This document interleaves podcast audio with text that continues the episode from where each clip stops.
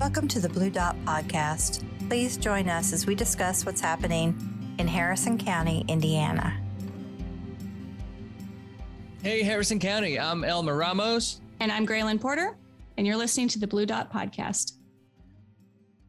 And welcome to the Blue Dot Podcast, episode 39 today. And today, co hosting with me is Alex Porter. He's back. Hello, Graylin. Thanks for having me back on.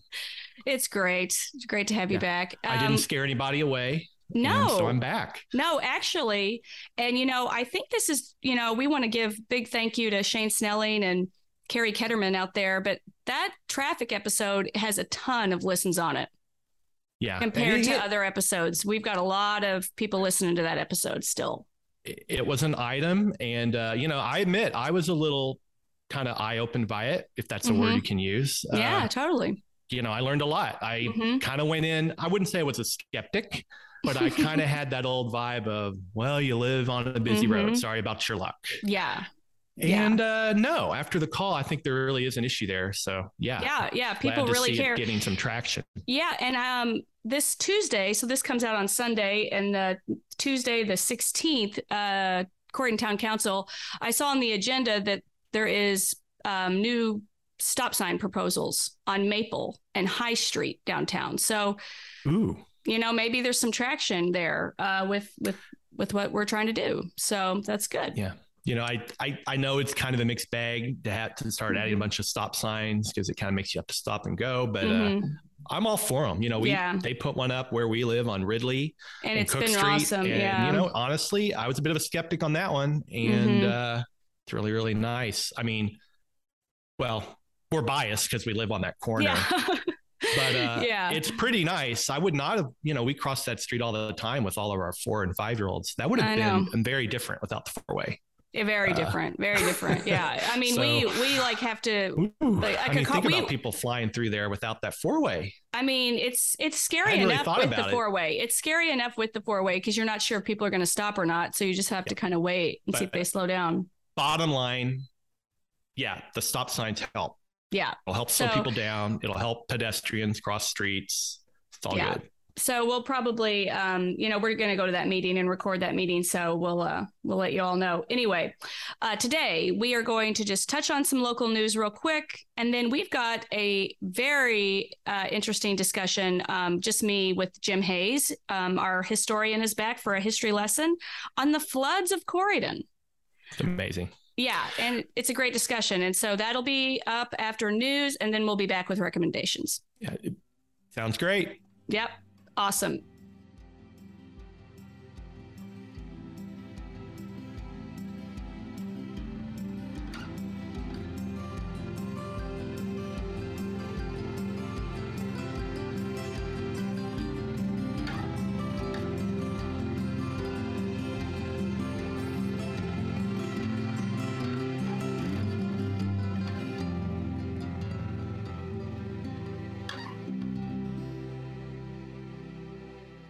Okay, we're back with some, you know, we have three things we're going to talk about, some local stuff. Um, variety of stuff today. Uh, first thing we're going to talk about is North Harrison's Community School Corporation. Um, we haven't really, you know, ever talked about North Harrison schools or um, what they're up to. And yeah, and, and I, yeah, sorry, Very important. No, just Mhm. I was going to mention, you know, it, you know, North Harrison is just a massive hub of the Mhm. county. And, you know, you know, we sit here in downtown Corydon, and you know, I Mhm. think people in Corydon, you know, have Corydon advisors on all the time. But Yeah, but in terms of the county as a whole, North Harrison yeah. is just a huge hub. yeah it's such a you know kind of a sub suburb it's more a suburb of the city than we are here in Corydon, Sure. I believe and um you know yeah I'm really glad you said that because we tend to be laser focused on Corydon and um you know that's something that we want to get away from as we keep going um but but um friend of the pod Ashley Black and Jordan Black uh, he ran for school board in North Harrison a couple years ago have been kind of advocating for a change to the dress code at North Harrison. Um, and you know in the high school and the middle school. Sure. and and they've been kind of keeping me updated. And i noticed it was on the agenda for thursday's meeting so i went to that meeting. And it was just it was so inspiring. I left that meeting just wow really Yeah. impressed with the students. There were so many students there. I mean, Um, that's a lot yeah. to go to a meeting and to be vocal Yeah, and to yeah. talk about what's, you know, bothering them or the issues they have. Yeah, and so you know, uh, we have a video of Ashley Black's opening statement um, on the website and on Facebook and everything, and basically, you know, they're just pointing out that it's you know 99% girls that are getting dress coded for things that you know it just don't make any sense shoulders like they're not even allowed to wear sleeveless shirts um and it's Yeah. just it's really kind of gross Yeah, not Yeah. even allowed to wear sleeveless shirts. And uh, keep in mind, you know, this may be very well the the truth. So, Mhm. uh, you know, someone feel free to to point me in the wrong direction. But like off the top of my head, are you telling me like there's not like boys going to Mhm. high school in like you know a sleeveless running shirt? yeah Maybe they're not. Maybe they maybe they get stopped. I shouldn't say, but like Yeah. I just my red flags go up. Yeah. know, i have a hard time believing seems that like a double standard. yeah yeah. And and so they had parents got up and spoke um, students former students. And um, i just want to give a shout out to the students that that spoke up. And hopefully ashley can maybe send this episode their way if they don't know we exist. But they were so brave to get up there and talk about their body and um, you know how a bigger body or a curvier body um, or more developed body is getting uh, dress coded more than you know a different kind of Crazy. body and i just i can't imagine doing that when i was 17 years old in front of the school board and all these other people and knowing it was recorded and knowing it was going to be put on social media like i just was incredibly impressed by these Yeah. these students and well, I highly recommend going and checking out our post. Um, it's just really, it was really awesome. Well, and that's a generational thing. You know, this younger generation, Exactly. Generation Z and under, Mhm, um, you know, they're all about wellness mhm. and and self care, and they don't Mhm. have a problem talking No. about this stuff. no, they just So- don't. So, um, one so one for them. person that spoke up, you know, I thought was really really awesome. She said, you know. The, the this dress code is just enforced because it's very distracting is what everyone keeps saying but i find that the only people distracted by our clothing are the adults in this building ooh, and i thought that was really interesting kind of a mic drop moment. Yeah, Yeah. I mean, you know, and that's true. Like, eh, what is distracting for a, a student? Like, would a student of any sex consider clothing distracting? I just don't buy that. I, you know, what is the definition of distraction? Well, it's vague, and, and I will say, you know, I'll throw a little other side. I kind of Mhm. believe in a dress code. I mean, Sure. you can't, you know, there you, Yeah. there there should be appropriate attire Mm-hmm. at a school or a workplace for that Yeah, matter. Yeah. But you know, I was looking over the code, and there's just too much. I just think it needs to be better. There's too much info that's just wide open. you It's know? very vague, like wild Especially- hair, Yeah, wild like hair. that's like point Yeah. 15 on their list of points. Yeah. You know, that uh, it has the mention of no wild hair. Well, I mean, what the hell does that mean? Yeah. What is the And it, definition and of it also says no hair in the eyes. And I'm kind of like, well, I mean, like what? Like, How I does mean, that no hair in the eyes. How's that work? And so, Yeah. but the biggest thing with that is when you have a point like that, it can give someone too much power to just kind of go in and mm-hmm. you Yeah, know say yeah. what they want to say. And um, you know, it's important to note that the the school board was actually very receptive, and they are planning to Oh, change yeah. the dress code. So Good. you know, um, they they did they said it wouldn't happen this year, which I find that kind of odd. Like it's you know you could change it this year if you, You really wanted it. to, Yeah. but but um, but that's okay. You know, they they did say they hear you. They were incredibly gracious to the students and receptive, and um, it was great. just needs to be rewritten and it needs to just be a little bit more on point. Like like Yeah. even point four. Now I'm a guy, so I don't know. Maybe you tell me if I'm wrong, but you know, Mhm. it says don't expose any cleavage. And I'm like, well, I mean, is that possible to the student's point for a certain body type? I mean, yeah it's like it's that would ha-. I mean, that would is- mean for certain body types that would mean you couldn't wear anything but a crew neck high neck right. shirt. Like, is so is that fair? I That don't think so. Yeah, I don't think it really is. So it, it, if you're going to enforce something like that, you have to admit that you're enforcing it on a certain kind of body. Right. I mean, Right. because cleavage is, you know, only on certain types of bodies. So that that that rule by definition is uh, discriminatory against a certain body type. Um, and you're saying that this body type is distracting. It's not the clothing; it's this body. And, just needs um, to be rewritten. yeah, and it just needs to be redone. So, I mean, I'm excited. We're going to keep tabs on it, and um, I really want to thank Ashley Black for you know uh, doing what she's doing and and you know letting us know so we could be there. And I'm really glad we went. So it was great. Great work. And didn't they also mention maybe Corydon has a dress code that people So- like? Corydon apparently re or South Harrison schools, I should say, redid Okay. their um, dress code recently, and they um, all the parents I spoke to at the meeting said it's amazing and it should be used as a model for the new one at North Harrison. Well, just copy paste it. Hey, there you go. save yourself some What's the trouble. problem? Yeah, save yourself some trouble. Um, okay, so the next thing um, we want to just touch on is uh, playgrounds again. Um, there was a, a county council meeting last week where Kyle Nix was not at the meeting where they voted for the money, and so he was at this meeting, and basically they voted to. Um, you know, go back to the beginning essentially and ask for the money again out of Riverboat versus American Rescue Plan. Hmm. So, so that, you know, the project is not delayed. The project itself is not delayed. The funding uh, is delayed because you have to go back to the beginning and ask for it again. Now, it's definitely going to be funded. So, That's good. yeah, so it's not like it's going to lose any funding. They're just simply saying we want to take it out of Riverboat versus um, American Rescue Plan because it's going to be a nightmare to audit. Nightmare to reason. audit. Okay. Mhm. So they're just changing the bucket. Yeah, just changing the bucket. It's of- all the same money, but it's it's just changing what it comes out uh, on paper.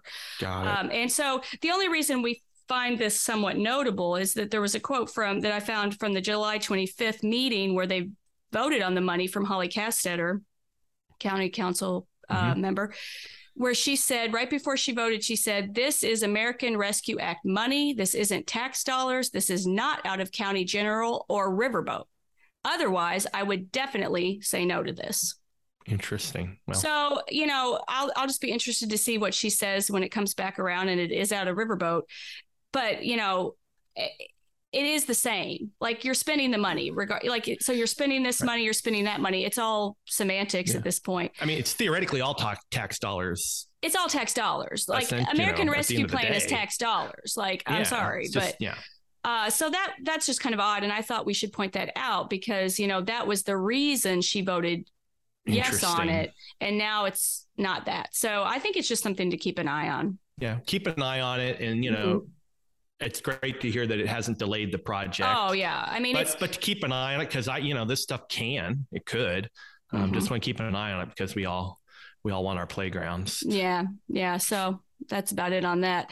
Okay. And then the last thing is Boys and Girls Club of Harrison and Crawford County. They have made a couple presentations at commissioner and council meetings lately. They're asking for 50,000 just to basically keep them up and running. Wow. Um, they are under so much pressure. They are doing so much. Um, and they just don't have the money they need to operate. and that's an important place. What they're Very doing. Very Kids important. going there after after school and before school. and you before know, okay before yeah, school so- mentoring. I know they've Um, had to like uh, possibly, I think it was at Corydon Elementary, um, you know, either suspend or delay or maybe even cancel a, an early morning program because they couldn't find staff. And so, so the the fifty thousand is to increase pay, um, so that they can be competitive when hiring. Yeah, that seems like a Yeah. no brainer to me. I mean, Mhm. especially if you go to their facility, like it's Oh, an amazing place. It's Mhm. relatively new. Mhm. um, it's such a great environment. It's right next to the Y. Like, yeah, Yeah. That, that needs to be funded. I think it, we highlighted and you highlighted in the story, but it's pretty eye opening that you know they receive I think one hundred and fifty thousand dollars annually, And they always since- have, since, yeah. and they always have. That has not changed. hmm Um, but in like 2013, they were serving an average of 40 kids a day. Yeah. And now it's 300 kids a day with Yeah. the same funding. I mean, that That's crazy. that's impossible. Like, Yeah. I don't understand that. so they're basically busting their butt and they need help. And Yep. so I, I I really hope that the council, you know, obviously approves that. But um, I do encourage anybody out there listening that if you feel passionate about the Boys and Girls Club to go to their website and maybe donate or or ask them what they need. And um, we'll put the link to the show notes there. Great. Yeah.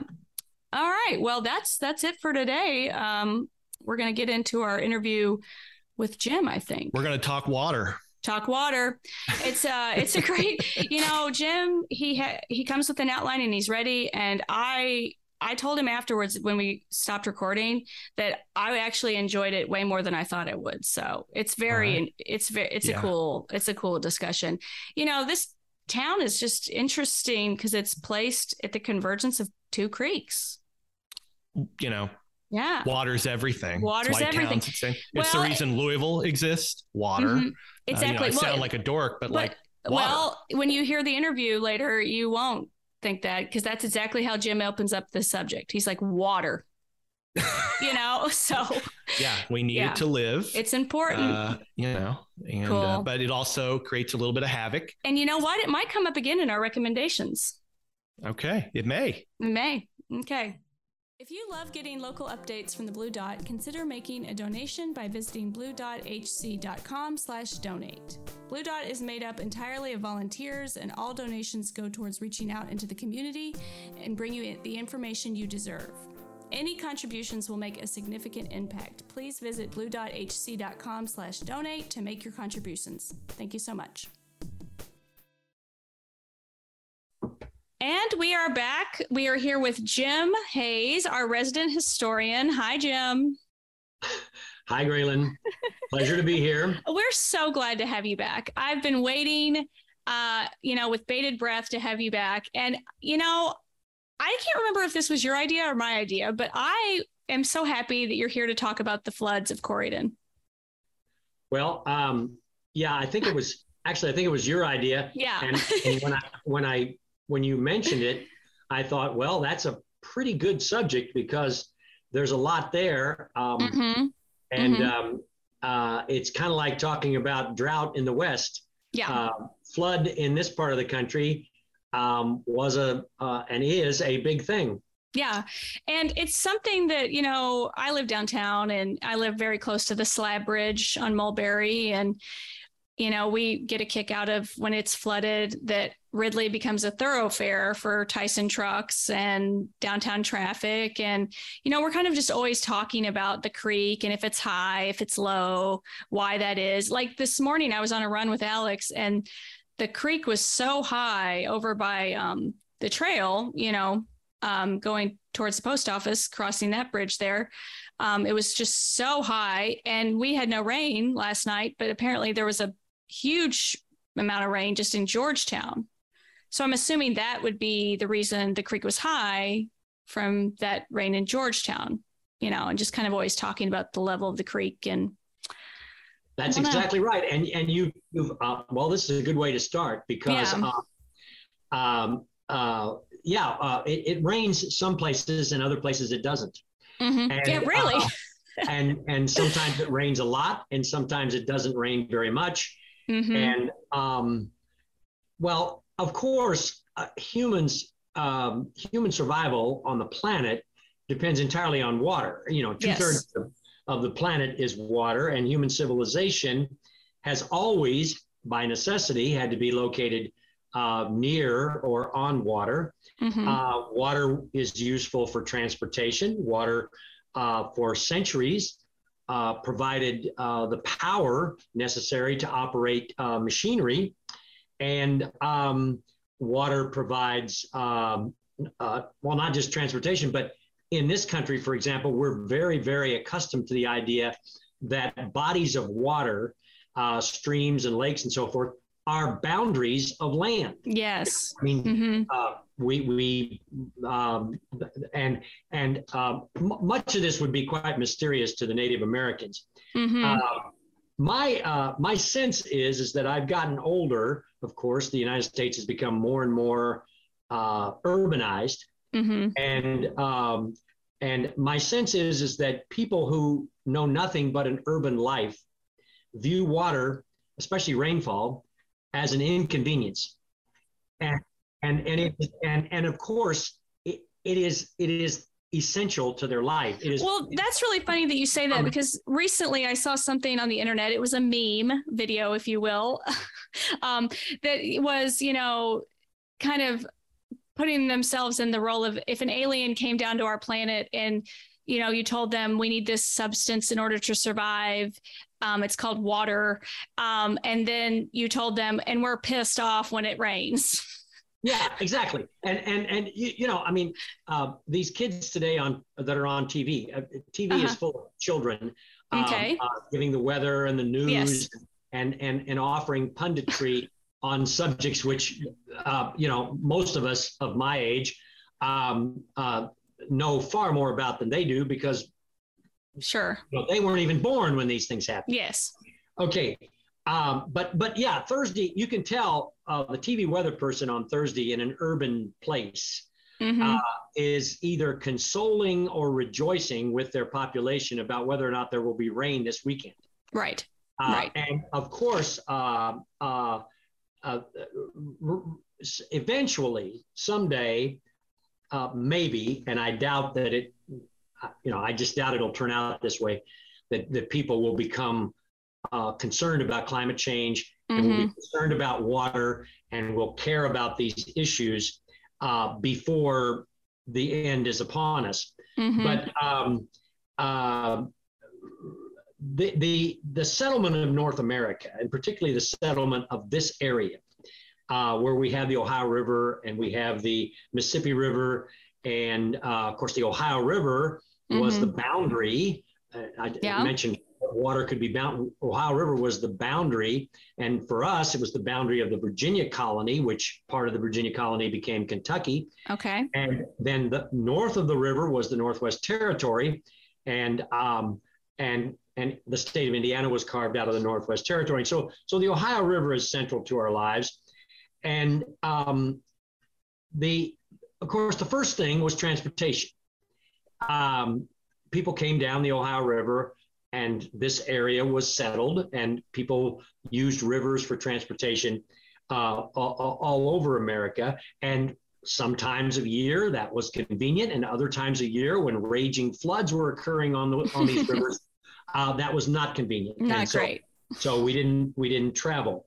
Um, the falls of the Ohio River at Louisville. How many of your listeners have ever been to the Falls of the Ohio State Park? I think You a lot.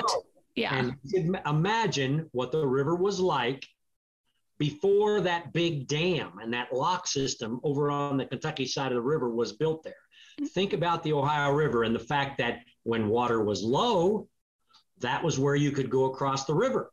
Mm-hmm. That's where the buffalo went across the river. Mm-hmm. And they came across the river from Kentucky and they went from there to what has now Vincennes. And that was a buffalo trace, which became US Highway 150. But There you go. but the but when the water was high, uh, then the falls of the, of the river were definitely an impediment to transportation and everything else, and you couldn't get to New Orleans uh, because of that Right. because of that falls. Mm-hmm. Um, settlement began, of course, in North America near the coastlines um, because water was transportation right. and um, and eventually uh, we got to the point, particularly in the settlement of this area uh, and and other places too, where uh, water proximity to water there was plenty of water we could for drinking. Mhm. Uh, this was not true in the West, but but but here, when people were coming down the river and deciding where to put towns and where to settle, um, drinking was not really that big a problem. You could always find a spring or a creek or someplace to drink out of. So proximity to the Ohio River was sometimes a good thing, but often a bad thing. Mhm. And when people were coming down the river, they would stop and get off the boat and realize if they didn't, I mean, if, if they would talk to other other people Mhm. who were already there uh, and realize that maybe, uh, first of all, the river does flood. They they knew that. But secondly, the um, the the desirability was was decreased by the the incidence of disease. There Mm. were lots and lots of of epidemic situations and disease situations associated with water and associated with being near low Mhm. places along the Ohio and along creeks like that and everything where people didn't want to settle. Mhm. And so they they walked up, they, they went up into the, the what is now Harrison County and carved out farms from the forest rather than starting their farms on that lovely river bottom land uh, Gotcha. down on the river. And so, you know, Kent Yeager's family decided, no, we're not going to go up in the woods. We're going to stay right here, even Mhm. if there's a chance of getting sick from some virus borne illness. Now, later on, let me point out, later on, say in the 19th century, another element of undesirability came into play with water, and that was that the traffic on the Mm. river, on the Ohio River, uh, became so intense that um, uh, many people uh, viewed the sort of people who were involved in that traffic as being undesirable Right. um, families did not want to raise their children around those people whose job it was to go up and down the river. Right. Uh, uh, for point of reference, just imagine raising your two lovely children today solely within the confines of a truck stop. Okay, Mhm. you Okay. probably wouldn't want to do that. Well, you never know. I mean, hey, sounds Simon kind of would have- interesting. Simon, Simon would get would a have fun for a couple days, but after that, you know, there, there would Yeah. be some undesirable. So Simon's like, so- sign me up, we got to get away from water. We got to get away Yeah. from water. but not too far. But not too far so- away. Yeah. Now, I I wonder. Uh, let's let's just stick with this area. How many early settlers in Harrison, in what became Harrison County, Indiana? How many early settlers actually talked to the Indian tribes about Uh, about this? I would say maybe zero. Probably not much. Probably not much. They didn't think they were, uh, you know, For worth some it. reason, Yeah. they decided to put a town near uh, the junction of two creeks in a Yes. in a low place. Yes. And why was that? Why was that? Uh, This wasn't a trans- it was not a transportation issue. Just because they thought it was a nice place. Well, maybe, but but uh, so it was not a transportation issue. More importantly, it was a water power issue. One Ah, of the first, one of the first okay. things that was done here, there was a major mill constructed um, downstream from the junction of the two creeks hmm down where the where the creek takes a hard left turn at at Pilot Knob on Hayswood Nature Reserve Yeah. and goes around that corner. There was a big mill there. And Okay. there was enough water coming down the creek to power that mill, and so using water power was important. Where where was the source of drinking water? Okay, hmm early histories indicate that the earliest settlers, uh, white people, um, uh, found uh, the source of drinking water to be the spring, which is to this day running freely over out of the side of the hill on the southwest corner of the fairgrounds. If you've not been over there, Oh, yeah. over there and look and see where that spring comes out of that hill Yeah. because that was a plentiful, a constant supply of drinking water that fueled the settlement was that that was hmm that was probably as much as anything water related the um, the origin of the town of Corydon. Now Cool. that, that that spring drains the the Binkley cave system. Hmm You could you could go out to any of the sinkholes on my place here Yeah. and throw some dye in the sinkhole and then run down to the fairgrounds and wait Yeah. wait until that water you know comes colored Yeah. water starts coming out of the hill okay, Okay. Cool. Um, so if you haven't seen that go over there Okay. Uh, well, I've seen it. I've seen it. Yeah. Yeah go up close but i mean any of Mhm. your listeners who haven't who haven't been over there and and and keep that keep that uh, spring in mind because we're going to get back to that Okay. We're going to get back to that later. Um, the um, now you mentioned that um, you saw water this morning coming down Big Indian Creek, Yes. but not so much Little Indian. Creek. No. Okay. Now Why is that? Well, that that's because uh, both of these creeks, by the way, it rains so much in Indiana. Both of these creeks don't really occupy huge watershed areas. The upstream portion, uh, the, the water that the, the land that is drained by these two creeks is really not all that big. Mhm. But as we know, thunderstorms often can be both intense and very localized. I mean, you, you Mhm. can have a whole bunch of rain in one place and not so much anywhere else. Yeah. And oftentimes that phenomena can contribute to a flood. Mhm. Okay. Uh, nice steady rains over the whole area flow out evenly, and you don't have flood. You just have, you know, the creek goes up a little bit, and the maybe the slab bridge is covered, maybe it's not. So you get Tyson trucks past your house, but but it's gone the next day. Yeah. Okay. Yeah. So uh, think about Corydon without the bridges. Okay. Just take away all the bridges. Okay. And why would you put it? You know, what was what was having a town here like? Well, Mhm. first of all, without the bridges and with normal rainfall and normal peaks and valleys of of of high water in the creeks and low water in the creeks, both of the creeks are eminently passable Mhm. in periods of low water. Right. People people could have driven right across them with their horses and wagons and stuff, and it was no problem. So right. fording fording the creeks was Not was, a big was deal. not an yeah. issue.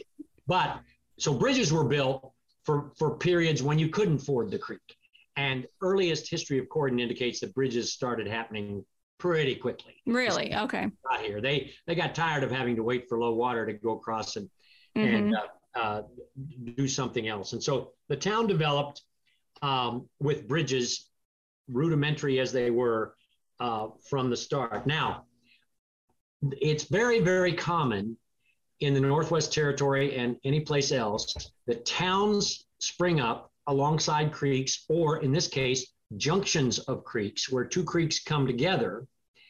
Um, and again, not so much transportation issues as water power issues. But, um, and then you throw in the development of roads, and then more importantly, later on in the 19th century, railroads, Mhm. where a railroad crosses a creek, you know, a lot of opportunity to have a town. Mhm. Mhm. Uh, you know, a lot of opportunity for commerce to flow and so on. And so, so this is often the reason why there would be a town next to a creek. Now, think about how much a Corydon is flat ground down on the creek bottom and how quickly you start driving up hills. Yes. It's in a Even little within the town valley. Yeah. I mean, Yeah. it's not a big place. no. Right away, you're headed uphill when Yeah. you're getting, getting away from the creeks. Mhm. And this is what we talked about with Shane Snelling with the traffic is that, you know, if you're coming down North Capitol, you're coming down a hill into town. Yeah, yeah. Well, and and of course, um, in, in the in in the development of the town was all about where people wanted to be and what real estate was valued at, and you know, laying out the, the building sites on hillsides and things was a little more problematic than getting a nice prime lot along Chestnut Street that was nice and flat that Right. you could build your house in. in. But Right. notice there's only one street going out of Corydon that's flat Yes. to the east. Yes. That's it. You Yeah. know, Yeah. I mean, uh, now if once you had the South Bridge and the West Bridge, then you get you get a little bit more sort of flat territory. Ridley is respected, uh, you know, almost Yeah. flat. Yeah. Pretty And- much. And yeah, okay, all right. So let's talk about um, why does Corydon flood? Well, again, it's Yeah. um, It's got creeks everywhere. certain certain certain perfect circumstances happen. Yeah. um, big big rainfall quickly um, and um, big rain and, and and as you've noticed this morning big rainfall for one of the creeks but not for the other one. Hmm so ironically when when we have the situation like we have this morning where the big rainfall is in big indian creek and the little rainfall is up around lanesville and hmm and along in there in Little Indian Creek, then Little Indian Little Indian Creek might be just as likely to flood Yeah. Because it gets backed up, it gets stopped, it can't Yeah. flow out and beat the current. One So- thing, and this might seem like very uh, dumb question, but you know, I, for the listeners out there that may not know, I I, I know, and uh, most of our listeners probably do, but but can you define what is Big Indian and Little Indian for people that may not know, real quick? Okay. Uh, if you look at the ma- look at a map of Harrison County, and you'll see the creeks. And Big Indian Creek is the creek that you cross when you come in from the north side of town. hmm From El Napolito down the hill. Yeah, and when you come in from the west side of town. Mhm. Okay. Yeah. That's that's Big Indian Creek. Mhm. Little Indian Creek is the creek that you cross when you come in from the um, south side of town, hmm and it's also the creek when you're playing golf at the country club that you have to wade into to get your ball Gotcha. because you've hit it in the water. Thank you. And and and when you get as far east as Lanesville, Little Indian Creek, you know, you can almost jump across it. Go up there sometime. Go up to Lanesville and and find the spot. Find the spot where you can re- literally jump across Little Indian Creek. Right. Okay. And so for people who don't know, they converge right by, you know, at basically, you know, what do we call that area? Well, the sewer plant. the sewer plant. uh, yeah, yeah. That's the best way to explain it. Yeah, Where the water you- treatment plant is by the trail. When you when you Yeah. walk when you walk down the uh, trail from um, over on the uh, west side of the creek Mhm. at the West Bridge, you walk the trail, you quickly come to the junction, or go over to the fairgrounds and go all the way back. yeah. Go back behind the 4-H barns Yes. and just keep walking as far as you can, and Good. you will see where the two creeks come together. Okay. Good. And- Thank you for for explaining that. I just wanted people to have that visual. Yeah, yeah. Well, and that's very, very important. Actually, Mm-hmm. the view from the fairgrounds is probably Mm-hmm. a better view in terms of of why we have floods. Mm-hmm. Okay, and I'll, I'm going to get to that. Okay. Now, it would be impossible to try to tell the story today. We don't have enough time, and I don't have enough information. My suspicion is is that if you try to tell the story of flooding in Corydon in the 19th century, there was a flood all the time. Mm-hmm. and th- it wasn't it wasn't even something that people noticed. And um, and and uh, so i'm going to start with the major events in the in the 20th century which led up to the the big kahuna the 1959 january 21st 1959 in corydon was the big flood that eventually resulted in what we have today Right. let me just say that if you haven't noticed this already, when you walk those trails and you drive across the bridges and you look down, Mhm. you're not looking down at creeks anymore. You're looking down at drainage ditches. Yeah. These, the, after the 59 flood, the creeks through Corydon were reconstructed, Mhm. massive, massive project. And they were turned into uniform width and banks of a Mhm. specific engineering status that created a water flow through town much different than when they were creeks. And I bet you not many people know that. Well, just look at it. Yeah, I would assume not many people know that. and we're gonna we're gonna talk about what it was Mhm. like before that happened. Go. Yeah. I mean, if, if you don't even know what a creek looks like, you can you can I don't. I've never seen you one. can, you can get a feel for what a creek actually looks like by driving either Through uh, out no uh, north out um, if you go out uh, you know where the what I call Grange Hall Road is yeah. go out that way and just keep driving north and get up to the upper levels of Big Indian Creek and, Mhm. Creek and and go out east of town up toward Lanesville and and and look over and see what You can What- see what it actually would have looked like. Yeah. or better yet uh, go down to the western part of the county and uh, drive anywhere you can find it and go look at what Blue River looks like today. Mhm. Yeah. Yeah. That's a creek. okay. Cool. That's a creek that has not been widened That's a great. has, has not been turned into a drainage ditch. Okay. Okay. Okay. Right. What we have in what we have in Corydon today are drainage ditches. Okay. Okay. Cool. Now, um, let's start with the um, um, the 1937 flood. hmm Uh, this is the one that I, when I was doing my very rudimentary research, that I focused on a little bit, looking at pictures of this one mainly. Well, the 1937 flood is widely viewed in American history as being the most catastrophic flood event in American history. It Mhm. affected the entire central United States, all of the Ohio River Basin, all of the Mississippi Basin. It resulted in decades of major um, reconstruction work along both of those rivers. It basically gave purpose and life to a uh, money devouring machine, which is called the U.S. Army Corps of Engineers. and um, and dams were built and Mhm. locks were built and and levees were built everywhere. Um, you don't have to go very far in Louisville to see levees. Yeah.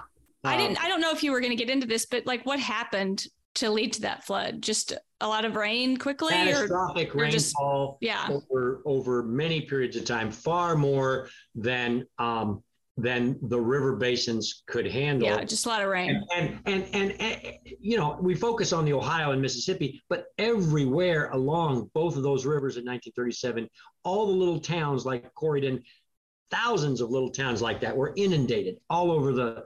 Uh, my grandfather on my mother's side was a store manager for Montgomery Ward and Company in Portsmouth, Ohio. Okay, Mhm. and we have pictures of my grandfather uh, going into his store from a boat where he was crawling in the second story window Oh my of, his, of his ward store in downtown. Okay. Okay. Um, now, one item, one way to just think, we're not going to try to cover the the the 37 flood uh, in in any kind of detail today, but if you go to um, uh, Stephenson's General Store in Leavenworth, Mhm. they, can- they will sell you a fascinating video program of the history of the 1937 flood. Because why, why do they care? Because Leavenworth was Yeah. one, one example of many. Yeah, it was probably wiped out. It was it sat right down on the Ohio River. Yeah. And the old town is still there if you want to drive down there and see it. Yeah. And it was absolutely wiped out by the 37 flood and Mhm. totally rebuilt up on the hill. Right. up above the overlook of the river Mhm. rather Right. than right down on the river. So Right. go to Stephenson's General Store and buy that video and learn all about the 37. Okay. Homework. Um, and by the way, little side note here hmm uh, as people moved west, um, they had trouble coming up with new names. So um, uh, there's a lovely little river town in Kansas that is home to uh, a whole bunch of prisons, oh, uh, state and federal prisons. And the name of the town is Leavenworth. okay. Okay. Sounds like a Um, lovely place. It is. It is. And and the Missouri River doesn't flood nearly as much as the Ohio River. Perfect. Okay. Now, that was 1937. So we had uh, 16 southern Indiana counties in the 1937 flood were under military control for many Mhm. days. The loss of Yeah. civil authority was so devastating. People all over Harrison County were, there was so much rainfall and so much flooding. And I think there were only two people that died in, in, um, in, in Harrison County. Uh, but the the uh, January precipitation in 1937 in Harrison County was double or was half of the entire total precipitation for the previous year. So both the 37 and the 59 flood were in January? um, now we're getting to an interesting Okay. reason about why it floods. Yes. Okay, good point. Excellent point. Okay, Uh, great. in the next the next sort of flood event that happened in Corydon that is that is noteworthy and is is covered. And by the way, is it appropriate to stop here and just Sure. say that the best source of information about local flooding is Mhm. Fred Griffin's book, Yes. uh, History of Corydon and Harrison County, Indiana, Volume One. Hmm And I believe you're going to put some links. I'll put links on how to. I think it's available online, but if it's not, we will scan the pages we It's want in and certainly we'll in the on. library. Get Mhm. get over there and look at it. Fascinating newspaper stories about these floods. Really pictures, amazing pictures. Yeah, the photos are incredible. Pictures of floods. Mhm. People people in boats Yeah. at the corner where Frederick's restaurant is today. Okay. Mhm. Yeah. Um, so so so be sure and and and and check that out. Now in March of 1943, was the next noteworthy flood event in Corydon, and it was more of a sudden flash flood, huge thunderstorm in the Big Indian Creek watershed area, like you say, up around Georgetown, Mm-hmm. and Keller Manufacturing Company was inundated. Oh yeah. The vacant area along Big Indian Creek um, that you see when you come down the North Hill, all that bottom land over there behind Mhm. the the houses on Capitol Avenue, that was the Keller Manufacturing Company. It was the biggest business in Corydon. It was a huge industrial thing, and they're Mhm. sitting right there on the river. So of course they're going to get inundated by a yeah, flood. that seems like a. Again, we're not going to get into this, but it just seems like a bad idea. Well, uh, yeah, yeah. Yeah, When they when they built their second factory, they built it up at New Salisbury. yeah, that seems like that would be a better. Okay. Okay. Okay, so what happened after the 43 flood event? Well, people began to realize that This is a the- problem.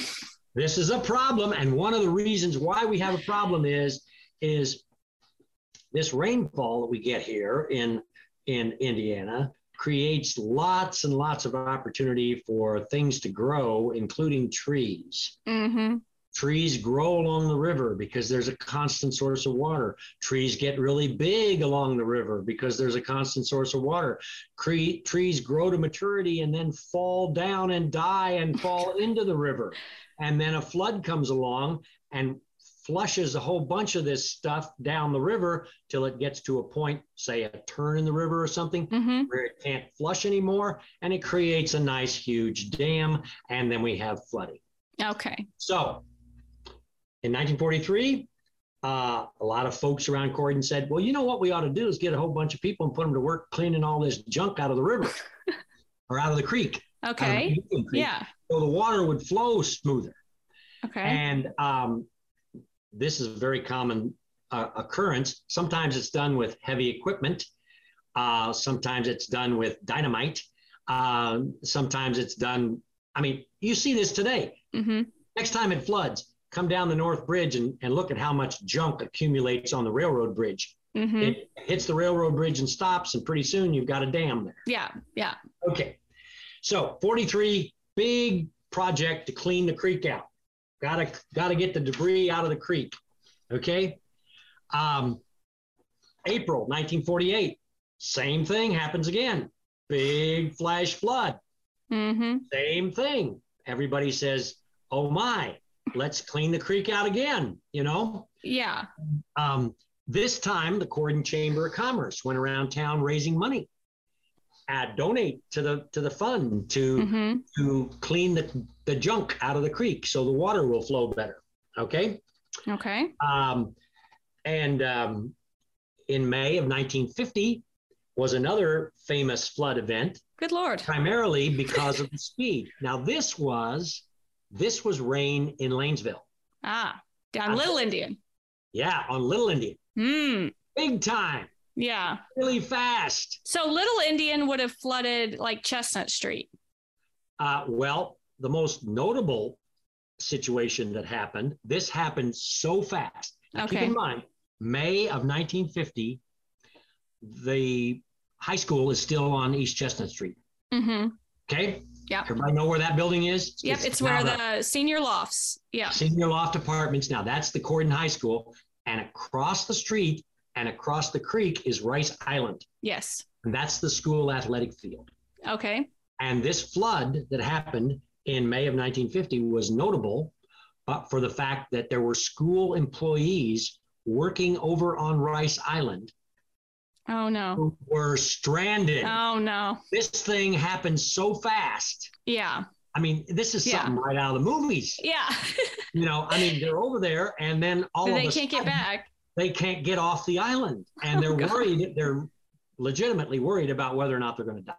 Yeah. Um, so, so, so this, but water did, as you say, that water did get up from there up into Chestnut Street, Mhm. and primarily on the south side of Chestnut Street. When you're Mhm. going down Chestnut Street, notice just how much lower the south side of the street is from the north side. of Which is like the side um the alibis on or, or Allstats or Lisa's. yeah, that's you know. not Chestnut Street. That's Water Street. But oh, dang. Chestnut yes. Street No, never be- mind. Butts. The butts. Chestnut side. Street, yeah. Yeah. Yeah. Chestnut Street would be Butts. Okay. Yes. Think Okay. about think about uh, the That's fact the south that side of Chestnut.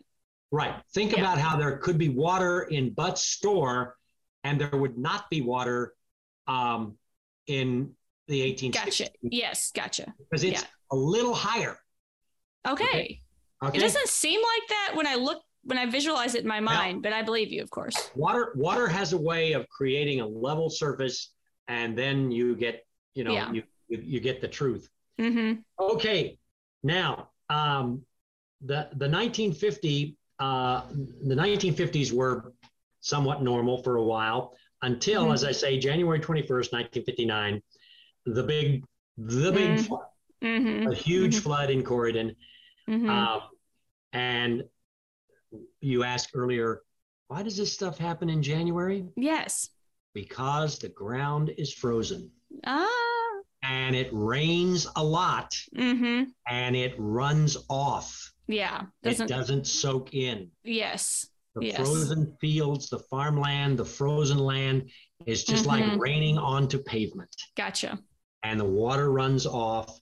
That makes sense. I believe the numbers were pretty spotty around. Uh, you're going to put another link on the Mhm. site to a Corps of Engineers report or U.S. Geological Survey report on the 59 flood events in Indiana. There Mm-hmm. were two flood events in Indiana in, in 59. One in the southern part of the state, which, which was us in January. And then a few weeks later, there was another even more catastrophic flood event in north central Indiana, which involved the headwaters of the Wabash River. And, um, but same thing, a lot of, a lot of rainfall running off fields that were frozen. Mm-hmm.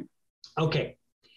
Um, the- Fred's book, the Griffin book, has lots of wonderful pictures of the extent of the flooding in downtown Corydon in Mm-hmm. 59. We just talked about the difference between Butts and 1816. Well, and would this be the flood? So when I was a kid, we would go to the library, the Harrison County Library, which was in what is now the Fred Griffin, you know, historical arc, you know, genealogical library, Right. the old Carnegie Library. And if you went down the stairs to the children's section, there was a like a mark on the wall that was like the water where the water was. Uh, it could have been. Would that have have been the 59. 59 flood? And I remember when I was a kid, I always liked looking at that. Okay. Um, okay. Another another uh, way to think about this is, you know, the building at the end of Chestnut Street, uh, right across from Zimmerman's Art Glass. Mhm. It's been a, it was a health food store most Yeah. recent. I don't, I don't know what it is It's now. Chestnut Okay. Street Market now, the wine shop. Yeah, yeah. Okay. Mhm. In 1959, that was the Ford dealership. Okay. Okay. Mm-hmm. The water in that building is two feet deep Mm, in that building. mm-hmm. Mm-hmm. Across the street, it's three feet deep in the buildings. Yeah. Okay. Okay. Yeah. That's what we're talking about in 59. Mm-hmm. And there are um, more than a few uh, pictures of what was going on during the flooding in downtown Corydon. There was one 10 year old boy who decided that it would be a great idea oh no. take his canoe and paddle all around Corydon up Who and down the was street. this you? Who was this? Uh, well, uh, we don't have. There's yeah. um, yes, and and it was great fun, yes. uh, and and and I wasn't the only one. Uh-huh. Um, uh, but most of the most of the people who were doing this were were uh, perhaps a little older and more mature, and were not were not subject to the sanctions of his mother when he when she found out that he was doing Uh-huh. it. Okay. But it was it was fascinating to Worth to- it. Yeah, absolutely Mm-hmm. worth it. Simon will do the same thing someday. He'll be, he'll be out doing all kinds of weird things. Which But- but you know, yeah. I'm assuming we'll be flooding again well, in the that's, future. that's an interesting point hmm because after 59, we uh, there was the, the the the city was at a point where okay, We need to do something here. We need to like this. Yeah. and the United States Army Corps of Engineers came in and and developed a plan which was implemented and it was that we would we would take these two trip tree uh, creeks and we would uh, basically change them into drainage ditches. Now, part of the problem in 59 was not just the fact that they were meandering creeks with lots of debris in the creeks, which slowed the water down and it wasn't able to flow out to the Ohio as fast as it might have. Part of the problem in 59 was that the Ohio was full at the same time. Mm. So even if they weren't clogged with debris and water was flowing, it wouldn't have flown, it wouldn't have flowed downstream very fast. Right. And, and so that's kind of part of the perfect storm as far as where do you get the rainfall? How much does it happen? How fast can it flow? And how much is already in the Ohio River that that mm-hmm. keeps it from from backing up into the you know Ohio? Okay, this project was uh, designed to to do all this creek widening that you see today, and um, the specifications involved uh, 3.3 miles of Big Indian Creek and 1.1 miles of Little Indian Creek, extending from the, the low point was to be about two and a half miles below the juncture of the creeks. Mm-hmm. And um, and Big Indian was uh, the design was a Big Indian was going to be a ditch, a drainage ditch. It was 130 feet wide, and um, Little Indian was going to be a ditch of 100 feet wide. Mm. And the, the channel width around Rice Island was to be 50 feet on the north side and 20 feet on the south side. Hmm. And so that's basically what you see today. Yeah. Um, work on this project began on September 9th, 1962, and was completed uh, on October 4th, 1963. I now, mean, how do you even do that? Well, uh, uh, that's interesting because th- that 10 year old who was paddling around during the mm-hmm. flood is now 13 and very fascinated with how in the world are they going to do this? Yeah. So I spent a lot of time watching this, mm-hmm. and it was a very um, uh, steady. There was always at least one large crane mm-hmm. with a bucket, a dirt earth moving bucket mm. uh, extended from the crane, and the crane operator was working his way down each side of the creek, pulling it apart and building the levee. And as soon as he got the next section of levee built, he moved his crane onto it and started in on the next section. My and God. so he he big earth moving yeah. crane thing with a drag bucket. Gotcha. Okay. And and uh, both sides of the creek are are this way. Mhm. Obviously, um, the bridges that are in place today, except for the North Bridge, they they worked around the North Bridge, but the Mhm. West Bridge and the South Bridge that are in place today in Corydon have been built since this project was Right. accomplished. Right. So the design of those bridges accommodated the the way the creek or the way the drainage ditches were at that time. Yeah. Okay. Now, when you when you walk these trails along the creek, Mm-hmm. um, remember that this channel widening project occurred long before there was any thought, especially south downstream from town, where you're walking the trails that are that are essentially Mhm. part of the Hayswood Nature Reserve. N- nobody imagined that that was going to be anything other than a farm. right. That was long before was before that was uh, made into Hayswood Nature Reserve, and it was before the new highway around the west side of town was built. yes. So it is coincidental Yeah. that the design of the new highway crosses Indian Creek Mm-hmm. out there west of town at almost precisely the point at which the creek widening project ended. Mm-hmm. That's the that's the whatever it was. So the bridge, one- the 135 bridge is basically where it ends. yes, Yeah. yes, Okay. Yeah. yeah. And and and when you get when you go into that parking lot down there at the base of that underneath that Yeah. bridge, when you- hmm you can almost see the fact that okay, from here on it looks like a creek. Right.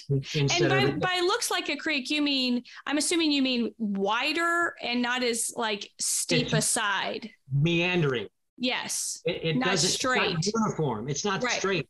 Yeah. It water doesn't flow straight. Water flows to the next lowest point. Gotcha. know, yeah. And it can it can go all over the place. And yeah. um, to a large extent, the levees have been kept cre- free from vegetation, Mhm. whereas a creek is is completely Yeah. lined with trees. Yeah. Yeah. Okay. Okay. Gotcha. Okay. So um, now the other thing that I would I would draw your attention to, um, in addition to the the idea that it's totally a coincidence that these levees have became walking paths. Um, when you're in town, uh, you'll notice that uh, the fairgrounds area of Little Indian Creek um, go over there and, and look around and, and, and, and, and be, when you walk around the north side there and you walk past the creek, notice what you're seeing. Mhm. You're seeing a construction project which took away a big chunk of land from the fairgrounds. Gotcha. And the track, the harness racing track, had to be reconstructed. And so the track up there by that, by the creek is much more narrow than it is other places around the Really? track. Not only Oh. did it make for a narrower track up there, but it's also shorter by about 20 yards. Mm.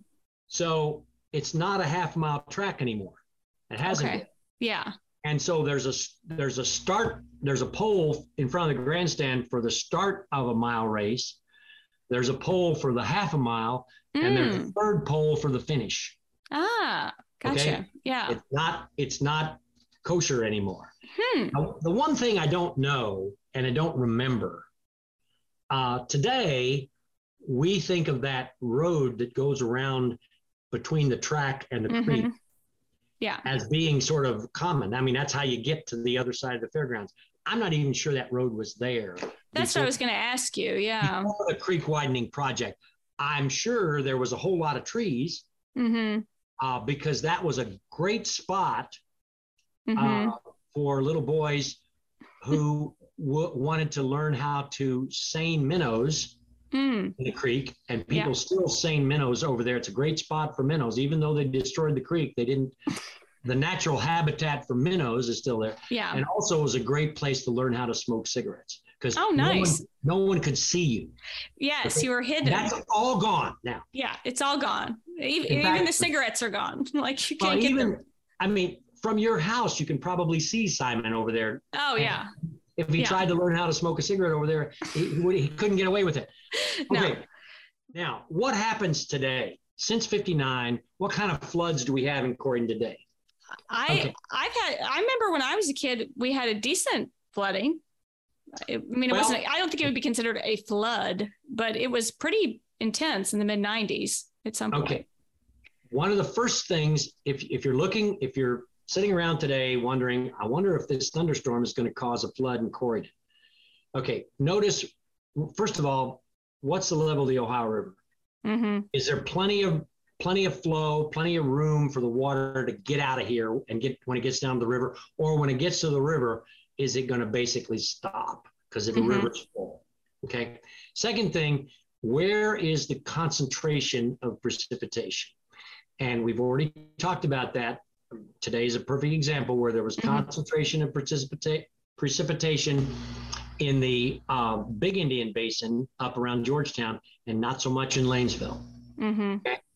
now, um, when there's when there's a big rainstorm, and particularly when a lot of it, most of it, is around Georgetown, the flow down the Big Indian Creek, there may be significant flow down Little Indian Creek too, Mhm. but the flow down Big Indian Creek overpowers the flow in Little Indian Creek. So if you go across the North Bridge or the West Bridge, Big Indian is just raging. I mean, Yeah. the water is pouring down there. Mhm. And if you go across the South Bridge, it's the water's way up. It's almost up to the banks, but it's stopped. Yes, that's It's yeah, not- that's true. It's not flowing That's true. Yeah. because it can't get out. The big creek is, is, Mhm. is so much bigger yeah. and so much more powerful that it stops the water. Where does it go? Into the town. No. The first place the lowest place, water seeks the lowest place. And the first lowest place that it finds is that little spring that comes out of the fairgrounds. Yes. Okay. And it backs up that Well- spring and goes up into the fairgrounds hmm and spills out and floods around the fairgrounds. And eventually, if it gets high enough, the lowest spot is a gate over north of the grandstand Yeah. where you go across the track. And that's the lowest spot. And so it'll, once it spills through there, then in 10 minutes, the entire 10 So acres of yeah. the infield is full of water. Well, so so when I said there was an incident in the mid '90s, it's that's because I live across the street from the fairgrounds. yeah. Or I did when I was a kid. Yeah. And and so I remember we looked out the, the upstairs windows and it the whole fairgrounds was just a lake. Right. And that's Yeah. because the Yeah. water finally got up to the point where it hit that lowest spot over there Mm-hmm. underneath that gate. And once it once it crests over that low spot, the, the- there's enough water backed up that Mm. it'll fill that up and create a it's not deep, it's you know a couple feet. Yeah. away. Okay. Now once it gets to that level, then you've got levels in the creek sufficient to start spilling out other places along uh, the south side of Corydon, and and and it'll back up Chest, uh, Capitol Avenue, uh, Allstats, where all where Mhm. Allstats hardware store was. You'll get you'll get water up in there, and but but today the idea of water being uh, backed up uh, all the way into businesses on Chestnut Street would be extremely rare. Yeah. That that would be a in order for that to happen today, it's got to be a giant flood. it's got to be a giant catastrophe. Yeah. Um, Yeah. And and so, you know, there's so much talk about the what's in the floodplain, like um, you know, when they were redoing Rice Island and, and that kind of thing about what's in the floodplain and what that means. And so, you know, given all of this, they still have to be considered vulnerable just because of their proximity to the creek, even though what you you know it, it would take something catastrophic to flood. Yeah, I don't know what I, I don't know what uh, technical uh, analysis is like what goes into determining like- the floodplain is, I guess, a better way to What- say it. what- yeah. Uh, what what is the, the the flood insurance people? What what do they? hmm They've got to they've got to understand that that 59 and that project, which was completed in 62, marks a demarcation point. That hmm that flooding in Corydon before then and flooding in Corydon after then are two different things. hmm And Yeah. and uh, flooding in Corydon before then was extremely common, hmm and any little thing would set it off. And and then two days after it was over, somebody would say, "Okay, we got to clean the creeks out again." hmm Okay. Yeah. And now, um, yes, occasionally the creeks need to be cleaned out. Mhm. Occasionally, um, debris accumulates, which causes problems. But the engineering on those ditches, on the 100, 130 feet wide, with with uh, levees on each side, uh, the engineering on that was designed to accommodate a big amount of Yeah. water Interesting. and and and far more water than ever flowed down those creeks before. And so Mhm. now the water flows right on past Corydon and doesn't fill up the downtown like it Yeah. used to.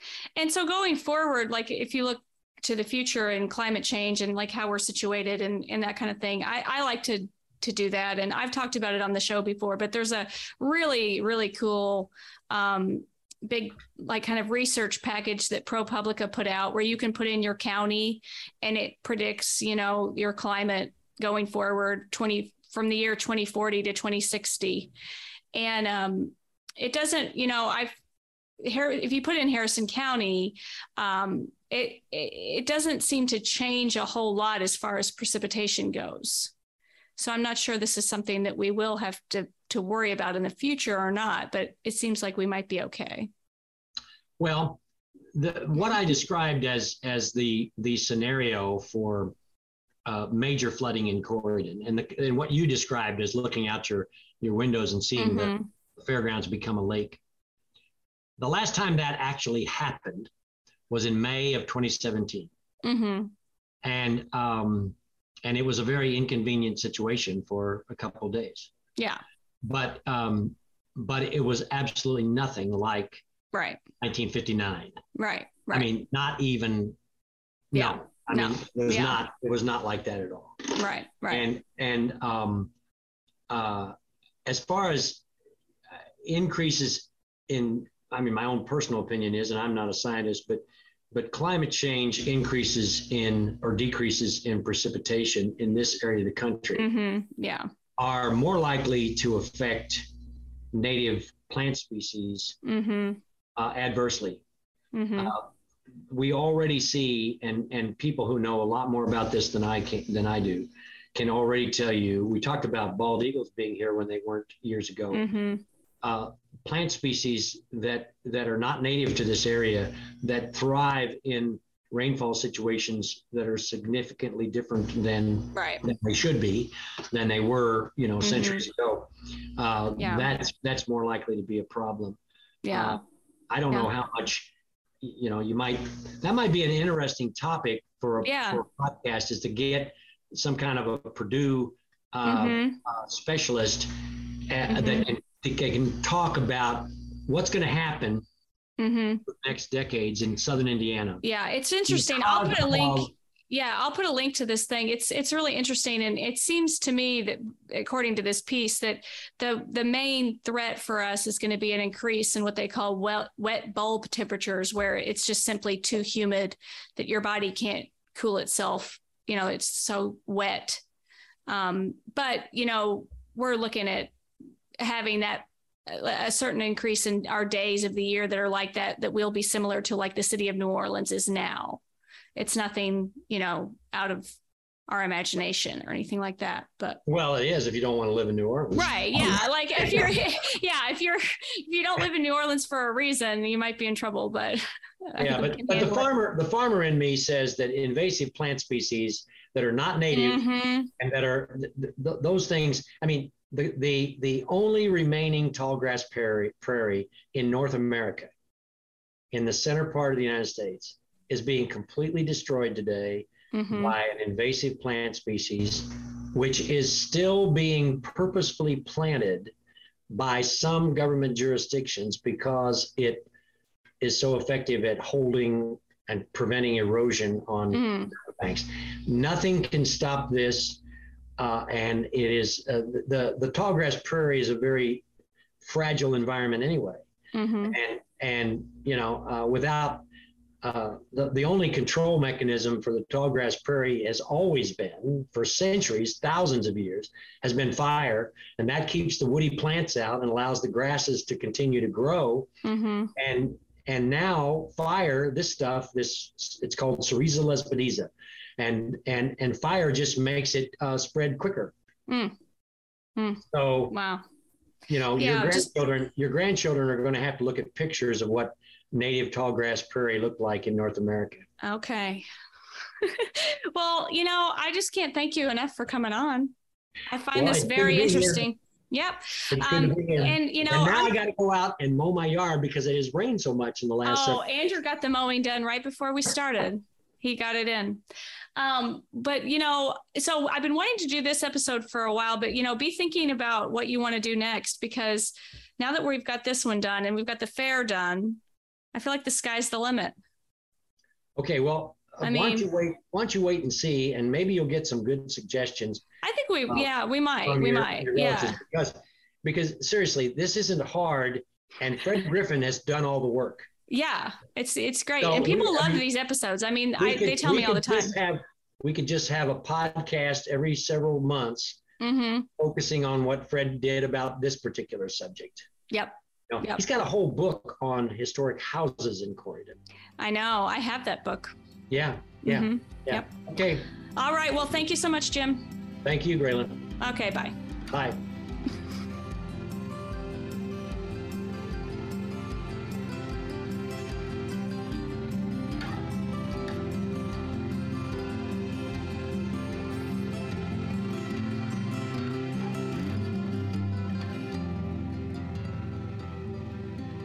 Okay, we are back with our recommendations, and I am ready for this. This is it. This pumped. is. I'm so excited about our discussion.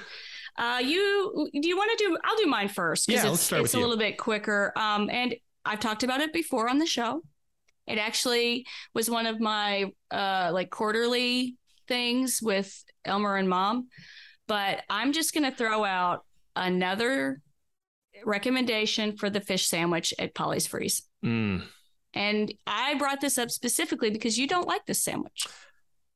I won't say I don't like it, but like in the world of foods, it really just falls in my that's fine Okay. category. Okay. Maybe a little below. Okay. So I do think it's interesting that you love this sandwich. I really love it. And by the way, I love Polly's Freeze. This is Yeah. in no way a dig on Polly's Yeah. Freeze and the awesomeness. It's just not your favorite menu item. brand. It's just not my favorite menu item. It, it has a style, and maybe this is actually what you like about it. I find it a little overcooked. Mm-hmm. You know, it's one of those Mhm. fish sandwiches that comes. It's a little bit on the darker shade of brown, Mm-hmm. which kind of bugs me. Yep. Um, I it's see. That's just what not my thing. that's what I like about it. It is, and and you know, this is for Kayla right now, your wife. It is Yeah. so crispy. It is so Okay. crispy. That's because and- it's burnt. I like that about it. And now this is not going to help my case at all, but I do bring a little tiny Tupperware container of salt with me to Polly's Freeze. that's a problem.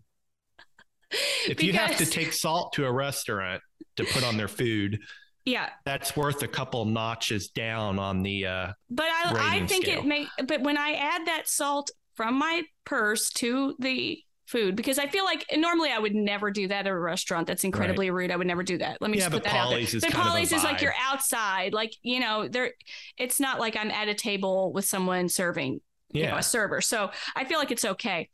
Um, but Hmm. th- I do think that, you know, you just you just need a little extra salt on there and it's absolutely perfect. It's the the tomato and the lettuce is so good. okay. It's a Yeah, good portion. It's affordable. I absolutely love their fish sandwich. I think it's freshly fried every time. Like it always just is Okay. piping hot. And I went there yesterday and it knocked it out of the park. I mean, it was so incredible. I need to maybe give it another try. No, I mean, I think it, you're right. I think it's a style thing. it's Either you're on thing. board for this really, really like gold, like dark brown crispiness, or you're not. Yeah. Well, you know, I go to McDonald's and get filet of fish sandwiches and love them. So, like, you know, maybe I'm just really skewed on this. Maybe, maybe. Yeah, Okay. but great, So- great recommendation. Yeah. So that's mine. Okay. Well, this has been building when it comes to my recommendation. You know, this has been 12 years and 12 years, 12 months Yeah. in the making. And so I'm diving into to seltzer, Oh Lord. water, seltzers. Okay. And I'm not talking about hard seltzers Hell like no. the White Claw oh God. all that stuff that's filling up the stores. Very anti hard Yeah. seltzer around Yeah, here. I, I mean, you I'm not knocking it if you like it. If you out there like it, great. It's not for me. I've really gotten on the flavored seltzer water bandwagon. I Mhm. recommend it. Mm-hmm. Uh, mm-hmm. you know, LaCroix has been around as a hipster kind Yeah. of. I used to drink. LaCroix Yeah. around the clock Yeah. like 10 years like, ago. And, Yeah. I'll tell you, you know, about three years ago, four years ago, I kind of made fun of LaCroix. I was like, what the heck? I don't Mhm. get this. Mhm. But uh, last year, I kind of dabbled in White Claws and I liked the experience, but I just found that the alcohol of it was just kind of overwhelming, yeah. you know? Yeah. And so then this year, you know, I, I you know, and I don't want to go down this road, but you know, I, I drink some Miller Lite, and I felt like Mhm. I was drinking a few too many cans. Yeah. You know, health wise, weight Yeah. wise, Yeah.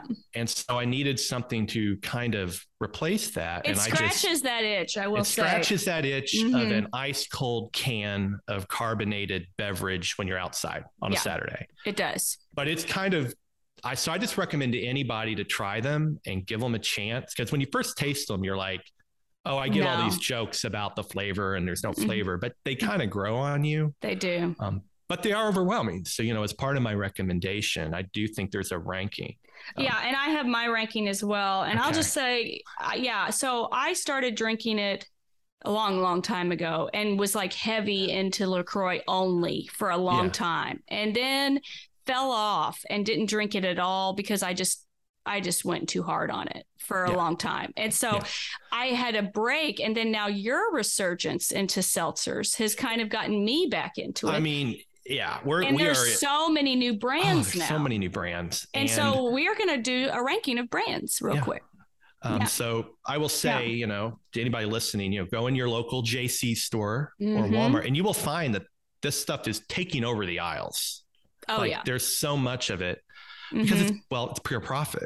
Like Oh, I you're selling mean, water, it's a complete scam. Yeah. but so there's a lot of these brands. So you know, I've kind of ranked them. We've tried Okay. them all. They're Yeah. filling up our fridge, and uh, would Mhm. love feedback from our listeners and friends. yeah. Uh, but number five, well, actually number six, just a little mention. oh, a little extra. I accidentally, yeah, we accidentally bought a box of Walmart brand seltzer that was the sweetened. This the is not. sweetener, Yeah. This was not and okay. Literally, almost passed out Yeah, when I drank like, it. Spit take Um, immediately. yeah. Yeah. That So- was not okay. So this is now, not what we're we're not talking about that. Just to now, clarify, Andrew, we're talking about Andrew the, really liked that stuff. well, I kind of got hooked on them Yeah. because I kept drinking them anyway. But anyway, we're we're really talking about the non-sweetened, Yeah, you know, all zero on the nutrition facts. You know, Mhm, Yeah. Okay. Number Okay. five, Kroger brand. Kroger, Kroger store brand? brand. You know, it's Uh, there. It's not that much cheaper than the than the other main brands, Mhm. and it's still pretty good. But It's I a do find it a little seltzer. bland. It's a weekday seltzer. It's like, the seltzer that I drink on a Tuesday when I'm going into. and you've already you had know, three other ones, I've already had like, three. I just Yeah. want this while I'm on a Zoom call to drink. This Yeah. is not a luxury product. yeah. And there. I, I, I have that as my fourth. I don't have five because I have never tried Polar. Okay. So Okay. I have Polar as kind of like a fifth because I've never tried it. Okay. Yeah, we'll But talk that, about that. yeah, Kroger's my number four. Okay. Kroger's Yeah. your number four. Yeah. Um, number four on my list of five, and this might be controversial, is Lacroix. yeah. I put I it know. forth. You know, I know that they were kind of the uh, How the mighty have fallen. yeah, how the mighty have fallen. They're kind of like the blackberry of seltzers. Like Mhm. they were big at first, but honestly, I just don't think the flavor's there. It's not. It's very, the flavor is very synthetic, It's very just synthetic compared to the new brands. it's weak. And you know, as you get into seltzer, it's kind of like fine wine. Mm-hmm. You know, they are notes. all weak. None of them are No. like heavy flavor, no, but there are a difference. It- Yeah. it- it's like wine, and this one's just too it's an, to me, it's an authenticity of flavor that's just not there. yeah. Okay. Yeah, What's your next one? Uh, Lacroix. Okay, Yeah. so we're on the same page yeah, with this. yeah, that's my next right. one. hmm Okay. I Uh, just and, and you know I the one flavor I will take, and I say this is great is key lime. Yes. Yeah. Yeah. That's the one I would always buy. Now we I did Yeah. I'm trying a new one right now. It's I can't remember what flavor it is. It's in the fridge. It's pink. It's a pink box. Might be a berry of some kind. Of Lacroix, yeah. But I didn't like it. It was too it was too weak. yeah, yeah, yeah. Okay, Okay. Uh, want me to go next? My Yeah. number Mhm. three is Polar. Um, so Polar is the newest brand we tried. yeah. And the only thing I can say about it is I like it. It's bold. oh, nice. So it's kind Okay. of it's definitely bolder. You you know, Okay. it's still not sweetened, but you definitely take a sip of that. You're like, whoa, whoa, yeah, this hit me. This hit me kind of hard. It's kind of like your dark coffee version. gotcha. It's robust. It's, it's robust. Okay. All right. Uh, my uh, my number two is bubly. Okay. Um, I like bubly. To me, bubly is very. It's strong, but not too strong. It's sweet. It's got a It's a great one. sweetness. Um, I I really like strawberry. yeah. The bubly great. strawberry is very good. It's, It's, very great. good. It's tastes great. They've got Mhm. great branding, which is very Mhm. important with the seltzers. We're, we're Mhm. here to be brought in by the marketing. Yeah. They've got a clever way of their name that that is, you know, like, ooh, you spell it in a cool Yeah. way. Yeah. Um, nice, yeah, nice box design. mm-hmm. Um, that's a good Yeah. choice. Yeah. My number two is Aha. Really. Yeah, I put that as number two. Okay. Um, Um, that's my number one. they I'm just have a gonna, great- you know, I'm just gonna put it out there. That's my number one. Yeah, I think we're going to swap. That's what we're going to see here. We're, we're swapped on our top two, and it's frankly pretty close. But Yeah. Aha has a great watermelon. Watermelon lime. Yep. See, that's why this is my reason I like the aha. Is that it's the combo flavor. It's not Yep. just single flavors, it's combo flavors. So you've got blackberry lemon, pineapple passion fruit, lime watermelon. That right. combo of flavor is what puts it over the top. Yeah, me. the com- the combo's big, and then Mhm. so yeah, so I think we already know where we're going with this. I put bubly as number one. Okay. Um, their grape is Grape? dynamite. Mm-hmm. I've never had yep. it. Yep, grape. It's grape, or maybe- Really? you know what?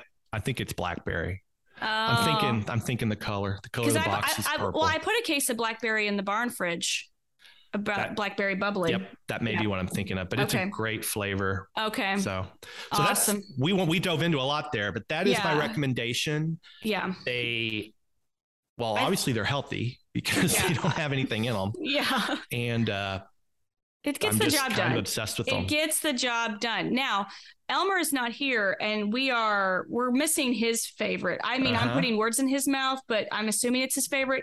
He's a big Topo Chico person, Ooh, which is the mineral carbonated water, which does that count? I don't think it counts. I don't think it counts. It's it's on another level. You know, Yeah. it- you're of a certain, you know, you're taking it a step o- over Yeah, if you do that. Yeah, this is So- high rolling. You know, he Mhm. this is the kind of thing you know he would bring in a picnic basket. You know, yeah, with you know, with napkins over Mhm, it and mhm. separate cloth ice. napkins. Yeah, you and, know, you know he would pour that into a glass with ice in it. Yeah. We wouldn't drink that out of the can. yeah, yeah. Um, and we're just, you know, we're not. I, I like it. I appreciate it, but it's not Yeah. what I do on the daily. Yeah. And I would say, you know, I even researched because we were drinking these like crazy. And I said, Mhm. you know, maybe I need to get one of these soda. What's this thing that Oh, everyone Soda? Stream. Soda Stream. And after Mhm. researching that, no way. No, Not going to buy these flavors. I'm not going to have to stay on my counter. And that's that's actually not what I like about it. that's not I what like we're here can. for. I want don't want to work. can. I don't want to work for seltzer. No, like- I, I just want to kind of like you do with the beer. I just want to get a cold can thing. of something, crack it, and you know, Yep. be refreshed. So Awesome. Wonderful. This was great. awesome. Okay. Um, I'm sad Jim wasn't here for this. I don't know if he's had a seltzer before. So Maybe we can introduce it. Maybe that's Mhm. what. Well, we you know you don't have interviews in person most of the time, I but that'd be one of those great things. maybe I could deliver it to his Yeah, you back know, door you before we start. Yeah. Yep, have our own brand. All right. Well, thanks for joining me. Oh, it's a great. It's a great time. Thanks for having me. All right. Bye, everybody. See you guys later.